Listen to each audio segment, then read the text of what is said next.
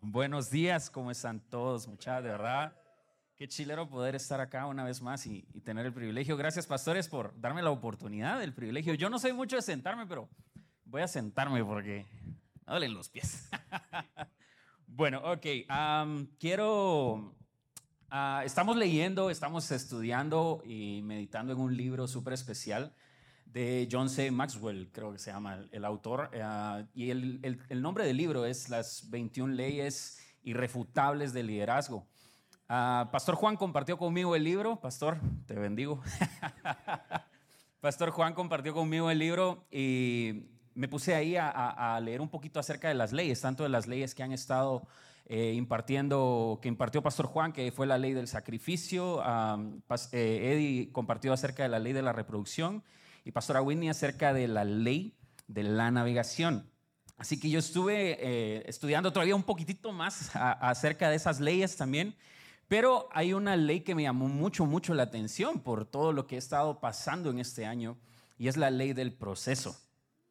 Entonces, quiero empezar leyendo ah, Filipenses capítulo 3. Esto solamente es como para dar un, una introducción a lo que vamos a ver. No vamos a meditar en Filipenses, pero creo que tiene un poquito que ver con respecto hacia el proceso y a caminar a la meta. Y es Pablo hablando y dice Filipenses capítulo 3, verso 12. No quiero decir que ya haya logrado estas cosas ni que ya haya alcanzado la perfección, pero sigo adelante a fin de hacer mía esa perfección, para la cual Cristo Jesús primeramente me hizo suyo. No, amados hermanos, no lo he logrado, pero me concentro únicamente en esto. Olvido el pasado y fijo la mirada en lo que tengo por delante. Y así avanzo hasta llegar al, final de la carrera para recibir el premio celestial al cual Dios nos llama por medio de Cristo Jesús. Ok, ah, quiero empezar orando. Vamos a orar, si me acompañan a orar. Dios, te damos gracias por este tiempo, gracias por la oportunidad de estar en tu casa, de poder meditar una vez más en tu palabra. Gracias, Señor, porque podemos aprender, Señor. Te pido que tú ah, abras nuestros oídos, abras nuestros ojos, Señor. Trabajes en nuestras almas, nuestros corazones. Somos vasos, Señor, vasos sucios, vasos inmundos que necesitamos ser limpios de tu palabra, con tu palabra, Señor. Purifícanos, Señor, y te presentamos nuestros cuerpos como un sacrificio vivo, Señor, para que tú consumas todo lo que tienes que consumir, Señor, y que podamos crecer en ti, que tú puedas crecer en nosotros. En tu nombre oramos y te damos gracias. Amén. Ok, ley del proceso. Cuando yo vi eso fue así como que, ok, me acordé de todos estos seis meses. Eh, pero hay, había una frase que estaba justo al inicio de esa ley que dice, el liderazgo se desarrolla diariamente, no en un día. El liderazgo se desarrolla diariamente y no en un día.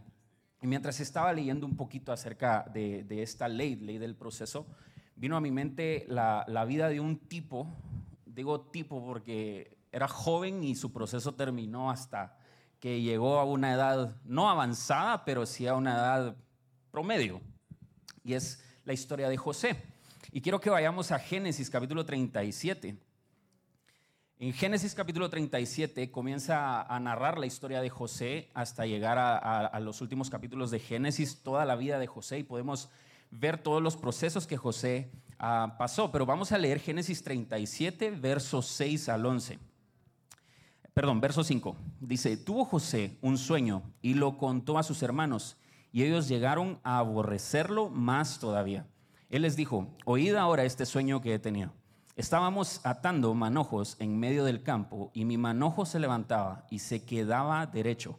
Y vuestros manojos, los manojos de sus hermanos, estaban alrededor y se inclinaban ante el mío. Entonces le respondieron sus hermanos, ¿reinarás tú sobre nosotros o dominarás sobre nosotros? Y lo aborrecieron aún más a causa de sus sueños y sus palabras. Después tuvo otro sueño y lo contó a sus hermanos. Les dijo, he tenido otro sueño soñé que el sol, la luna y once estrellas se inclinaban hacia mí. Y lo contó a su padre y sus hermanos. Su padre le reprendió y le dijo, ¿qué sueño es este que tuviste? ¿Acaso vendremos yo, tu madre y tus hermanos a postrarnos en tierra ante ti? Sus hermanos le tenían envidia y odio, pero su padre meditaba en esto. Ok, quiero que vayamos, vamos a ver aquí ahorita cinco puntos que yo pude encontrar en la vida de José y acerca del proceso. Y es de que son cinco puntos importantes para poder llegar al, proceso de liderazgo. Número uno, hay que ser prudente con nuestras emociones. Dios mostró algo a José, pero José de la emoción que él tenía, él lo que hizo fue correr hacia las personas incorrectas. Cuando actuamos por emoción y no con sabiduría, corremos a las personas incorrectas. Y lo que sucedió con José es de que él creció, hizo crecer el odio en las personas. ¿Sí? ¿Por qué? Porque las personas ya lo odiaban simplemente por ser amado por su padre. Pero José, al momento que él contó y corrió hacia las personas incorrectas, el odio creció más. José corrió a las personas que lo odiaban. ¿A dónde estamos corriendo nosotros? Cuando nosotros nos dejamos dominar por nuestras emociones en un proceso, si nos dejamos dominar por esas emociones, vamos a perder de vista todo lo que Dios quiere hacer. Vamos a perder el enfoque de hacia dónde Dios nos quiere llevar. A veces estamos solamente enfocados en la meta y olvidamos de que hay un proceso para llegar a esa meta, como un corredor. Un corredor que corre los 21K está enfocado en terminar el kilómetro número 21, pero tiene que pasar por el kilómetro 1, kilómetro 2, kilómetro 3 y así hasta llegar al kilómetro 21. Es un proceso hasta llegar a la meta. Número 2, nuestro liderazgo se hace notorio cuando estamos en el lugar correcto. En Génesis 39, del 2 al 4, vemos a José que después de que los hermanos lo odiaban, nosotros conocemos esa historia, ¿verdad? Después de que los hermanos lo odiaban, vendieron a José como un esclavo a, unas personas mercaderes y estas personas lo vendieron a Egipto. Pero José llegó a ser vendido a la casa del guardia real, a la casa del jefe del ejército de, de Egipto. Y en el verso 39, del verso 2 al 4, dice lo siguiente, pero Jehová estaba con José, quien llegó a ser un hombre próspero y vivía en la casa del egipcio, su amo. Vio su amo que Jehová estaba con él, que Jehová lo hacía prosperar en todas sus empresas. Así halló José gracia a sus ojos y lo servía. Lo hizo mayordomo de su casa y entregó en su poder todo lo que tenía. Dios estaba con José desde el inicio de su proceso, desde que él le mostró el sueño, pero empezó a hacerse evidente desde que, desde, Moisés, desde que José empezó a buscar la presencia de Dios. Cuando Dios permanece en nosotros, Dios no va a permanecer solo porque sí. Y lo podemos ver con Sansón. En, jueces capítulo 16, verso 20, dice que Sansón, después de haber cometido pues, el pecado y todo lo demás, Dalila le dijo, Sansón, los, los filisteos contra ti. Y Sansón dijo, me levantaré y haré como las otras veces. Pero hay algo que es bien triste en ese verso, 6, 16, verso 20. Dice, pero Sansón no sabía que el Señor se había apartado de él. Cuando no hay una búsqueda de la presencia de Dios, el Señor no va a permanecer. Lo que hacía José para que el Señor permaneciera con él era buscar la presencia de Dios. Entonces, en el momento que José buscaba la presencia de Dios, Dios fructificaba todo lo que él hacía. Nuestro liderazgo se hace notorio cuando estamos en el lugar correcto. Y ese lugar correcto siempre va a ser la presencia de Dios. Cuando nos rodeamos de, la presencia correcta, Dios, nuestro proceso será de bendición para otras personas. Aquí dice en el verso 4 que Potifar se daba cuenta de que sus empresas prosperaban, pero era porque Dios estaba con José. No era por José, era porque Dios estaba con José. Número 3, nuestro proceso tiene que ser lleno de oportunidades para aprender y crecer. En Génesis verso 40 vemos a José en otra escena ¿sí? Ah, solo quiero recordarles algo, José cuando tuvo sus sueños acerca de los manojos, acerca de las estrellas y la luna, él tenía apenas 17 años, un chavito, un chavito. Después de esto, José, después de llegar a la casa de Potifar, todo prosperaba. Eh, todos sabemos la historia de lo que pasa con, con la señora, ¿no? Que la señora pues insinuó a José y José huyó y la señora después mintió para quedar ella bien y, dejar a José en mal. Y José fue a la cárcel. Y en, el, y en el capítulo 40 vemos a José que aprende algo. Número 3, otra vez, nuestro proceso tiene que ser lleno de oportunidades para aprender y crecer. José hace algo diferente, algo que no hizo cuando tuvo sus primeros sueños. Y es de que empieza a interpretar, empieza a orar.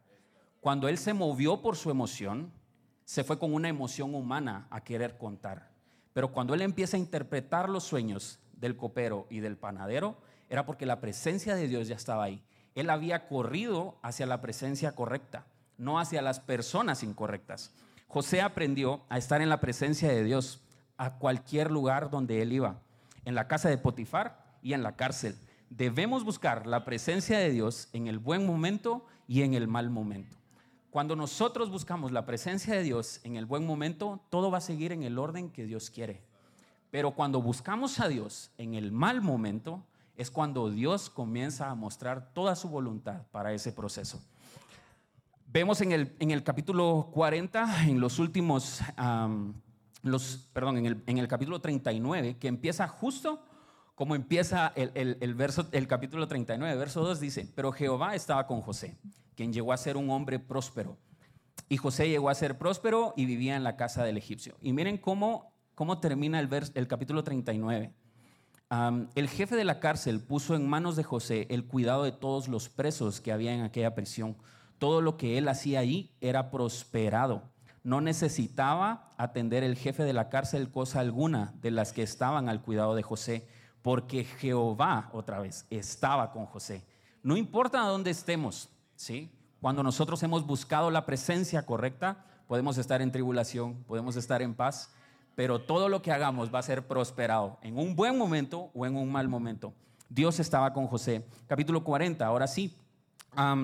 Eh, José empieza a interpretar los sueños. ¿Y por qué empieza a interpretar? Porque él tenía una búsqueda constante de la presencia de Dios. Y eso es algo que cada uno de nosotros tenemos que tener. No solamente los jueves, no solamente los domingos, sino que la búsqueda de la presencia de Dios tiene que ser día con día, hora a hora. ¿Por qué? Porque somos sus hijos. Yo me doy cuenta con, con nuestro hijo cuando regreso de dar clases y Madeline está con, con el nene cargándolo y yo le digo, ok, es mi turno. Y me lo da y a veces yo me canso, yo me canso súper rápido. y lo pongo en el suelo y le doy juguetitos. Y él al ratito está otra vez llorando. ¿Por qué? Porque quiere a sus papás.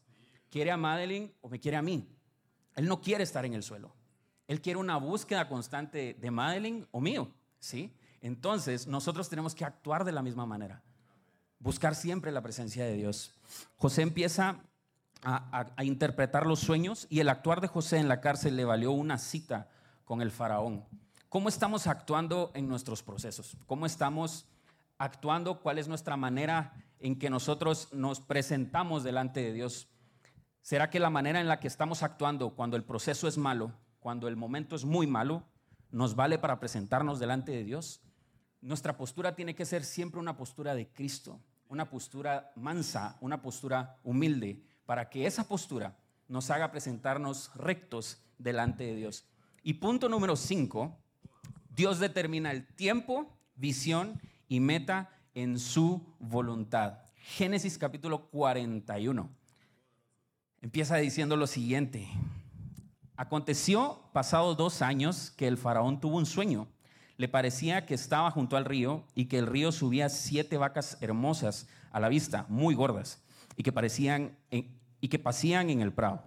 Tras ellas subían del río otras siete vacas de feo aspecto y en juntas de carne, que se pararon cerca de las vacas hermosas a la orilla del río. Y las vacas de, feo eh, físico y en juntas de carne devoraban a las siete vacas hermosas y muy gordas. El faraón se despertó, pero se durmió de nuevo y soñó la segunda vez. Siete espigas llenas y hermosas crecían en una sola caña y después de ellas salían otras siete espigas menudas y quemadas por el viento del este. Y las siete espigas menudas devoraban a las siete espigas gruesas y llenas. El faraón se despertó y vio que era un sueño. Sucedió que por la mañana estaba agitado su espíritu y envió a llamar a todos los magos de Egipto y a todos sus sabios. Les contó los sueños, pero no había quien se los interpretara. Entonces el jefe de los coperos, recordemos que José en la cárcel por tener un actuar bueno, él se hizo de amigos. No solo amigo del jefe, sino amigo también del panadero y del copero. Y el panadero y el copero tuvieron sueños. Y, José, por estar en la presencia correcta, se los interpretó. El copero volvió a ser el copero del rey. Y cuando él sale de la cárcel, José le dice al copero, acuérdate de mí cuando llegues con el rey. Acuérdate de mí. Pero pasan dos años de olvido. Pasaron dos años más en ese proceso de que José no salía de la cárcel. Pero hay algo que me impacta. Aquí no dice que José cambió su postura de buscar la presencia. José seguía con la postura de buscar la presencia de Dios. Y es de que nuestro actuar, de verdad, nuestro actuar en los procesos difíciles, siempre, siempre nos van a valer para presentarnos delante de Dios. Pero tenemos que actuar de una manera recta, con una búsqueda de la presencia.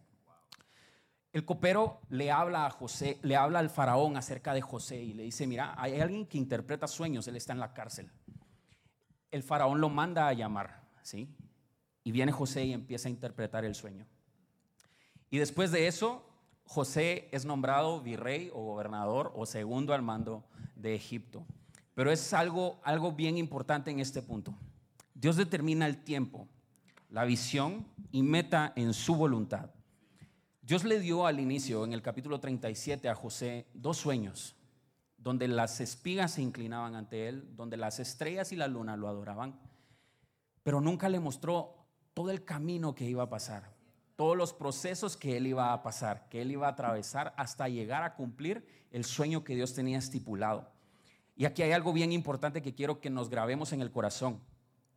Y es de que un líder no va a ser líder si no quiere, si no quiere aprender. Los líderes son aprendices. Debemos recordar que somos aprendices antes que líderes. Si queremos que nuestro liderazgo crezca, tenemos que tener una postura de aprendizaje. Si queremos nosotros crecer en diversas áreas, nuestra postura siempre tiene que ser de aprendizaje. José pasó 13 años de su vida. Llegó a los 30 años a ser gobernador de Egipto, pero él tuvo los sueños a los 17 años. Pasaron 13 años hasta que Dios cumplió lo que le había mostrado. Pero en todo eso, José aprendió a interpretar sueños, una búsqueda constante de Dios y a valerse de una buena actitud en un momento malo y en un momento bueno para presentarse bien delante del rey. José pasó 13 años aprendiendo y siendo líder mientras aprendía. Esto es importante. Mientras nosotros estamos en un constante crecimiento, tenemos que... Perdón, puse un timer. Ustedes saben que hablo mucho. debemos saber, debemos saber que mientras estamos aprendiendo, podemos liderar. La experiencia que ustedes ganaron ayer puede ser la experiencia que ustedes pueden aportar a alguien hoy. La experiencia que ustedes ganan hoy va a ser la experiencia que ustedes van a aportar en la vida de alguien el día de mañana. Y quiero terminar con algo, Filipenses 1.6. Y estoy seguro de que Dios, quien comenzó la buena obra en ustedes, la continuará hasta que quede completamente terminada el día que Cristo Jesús vuelva. Esto que nos hace entender. El apóstol Pablo en Filipenses 3, él dice, no he alcanzado la meta todavía. Pablo vivía en un constante proceso de perfección hasta su encuentro con Jesús. Y en, y en Filipenses 1.6 Pablo dice, y estoy seguro de que Dios, quien comenzó la buena obra en ustedes, la continuará hasta que quede completamente terminada, completamente. Dios no deja nada a medias, ¿sí? Nuestro liderazgo va a ser completado hasta que el día hasta el día que Cristo Jesús vuelva. Hasta que quede completamente terminada el día que Cristo Jesús vuelva. Entonces, familia, cinco puntos súper importantes. Número uno, ser prudentes con nuestras emociones. Dos, nuestro liderazgo se hace notorio cuando estamos en el lugar correcto. Número tres, nuestro proceso tiene que ser lleno de oportunidades para aprender y crecer. Número cuatro, nuestro actuar en el proceso es clave para alcanzar lo que Dios quiere que alcancemos. Y número cinco, Dios determina el tiempo, visión y meta en su voluntad. Entonces familia, los amo un montón, les mando un fuerte abrazo a Zona 10 y gracias.